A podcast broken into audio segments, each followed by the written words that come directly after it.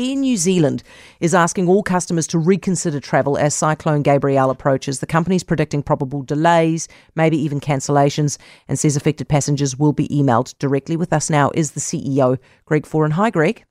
Hi, Heather. How worried are you guys about this? Uh, well, we've certainly uh, got all our planning in place just in case this does eventuate and become a significant event. So we put that in place yesterday. We've been contacting many of our customers uh, directly and also through social media sites uh, and starting to get the planning in place operationally in terms of where we put planes, pilots, crew, et cetera. Because the reality is, you know, we could find ourselves with pretty significant disruptions, you know, late Sunday, Monday, Tuesday. What areas in particular are you asking people to reconsider flying in and out of? Uh, predominantly it's sort of Taupo North, you know, as you can imagine, Kerikeri, Whangarei, Auckland, Tauranga, Taupo, Rotorua, Hamilton um, are the key areas. We're also aware that, you know, potentially depending on the direction Uh, that Gabrielle takes, we may need to look at Wellington at some point. But we want to uh, put in place our, our adage that we, we have in the airline, which is just panic slowly on this, let's get more information.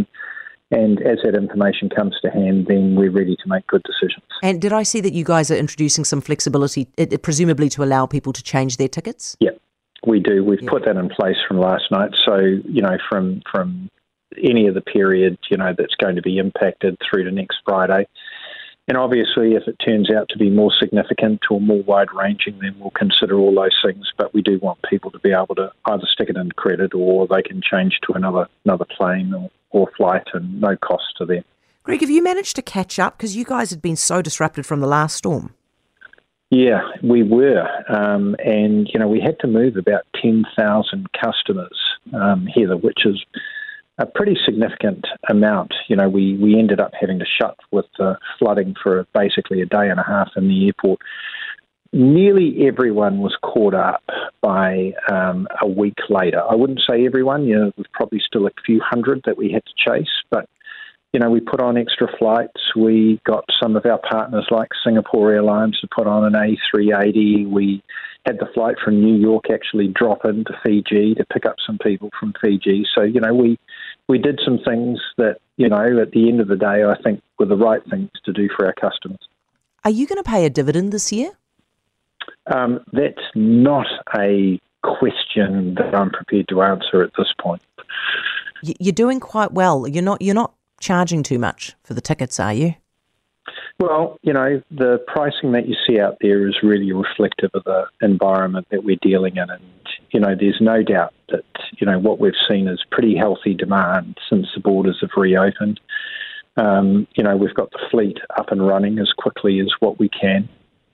Um, and, you know, when you've got that situation, along with some input costs that are pretty significant, it's not just fuel, but, you know, we've been seeing increase in wages, which I think for our lower paid staff is a good thing. Uh, obviously, things like catering and other services have gone up. So ticket prices are up, no doubt about that. And, um, you know, I can't comment on the financial results. We will be announcing those uh, towards the end of the month. Greg, we had Patrick Smalley of Business Desk on this show earlier in the week, and he was singing the praises of Air New Zealand because of the way that you guys have managed to bounce back surprisingly well uh, from the pandemic and get your, your planes into the air so fast. How have you managed to do that? Um, lots of hard work is the simple answer. Um, you know, I would uh, I would say to you that despite all our best forecasting, um, the borders opened a bit quicker than what we expected they would. Sometimes you have to recall back that, you know, even this time last year, we weren't really talking about borders opening properly until October of twenty twenty-two, and here we were pretty much up and running by May. So six months ahead of schedule. So the team have bent their backs, got into it. Um, but the other thing that I'm proud of is it's not just a matter of restarting the airline, it's also getting on and implementing the strategy and doing things like, you know, rebuilding the app and putting in new flight keys, navigation programs and, you know, commencing building a new hangar out here at Auckland. So there's a whole series of things that, you know, that we challenge all of ourselves within Air New Zealand to say, well, you just can't walk, you have to walk and chew gum at the same time. So Um, that's the thing that I'm proudest of, is is we've still got work to do. We're, we're not operating like a Swiss watch. Yeah. Uh, we've got work to do around that. We've got work to do around our call centre and our refunds, and, and I apologise to customers regularly for the fact that we're not as slick as we need to be there.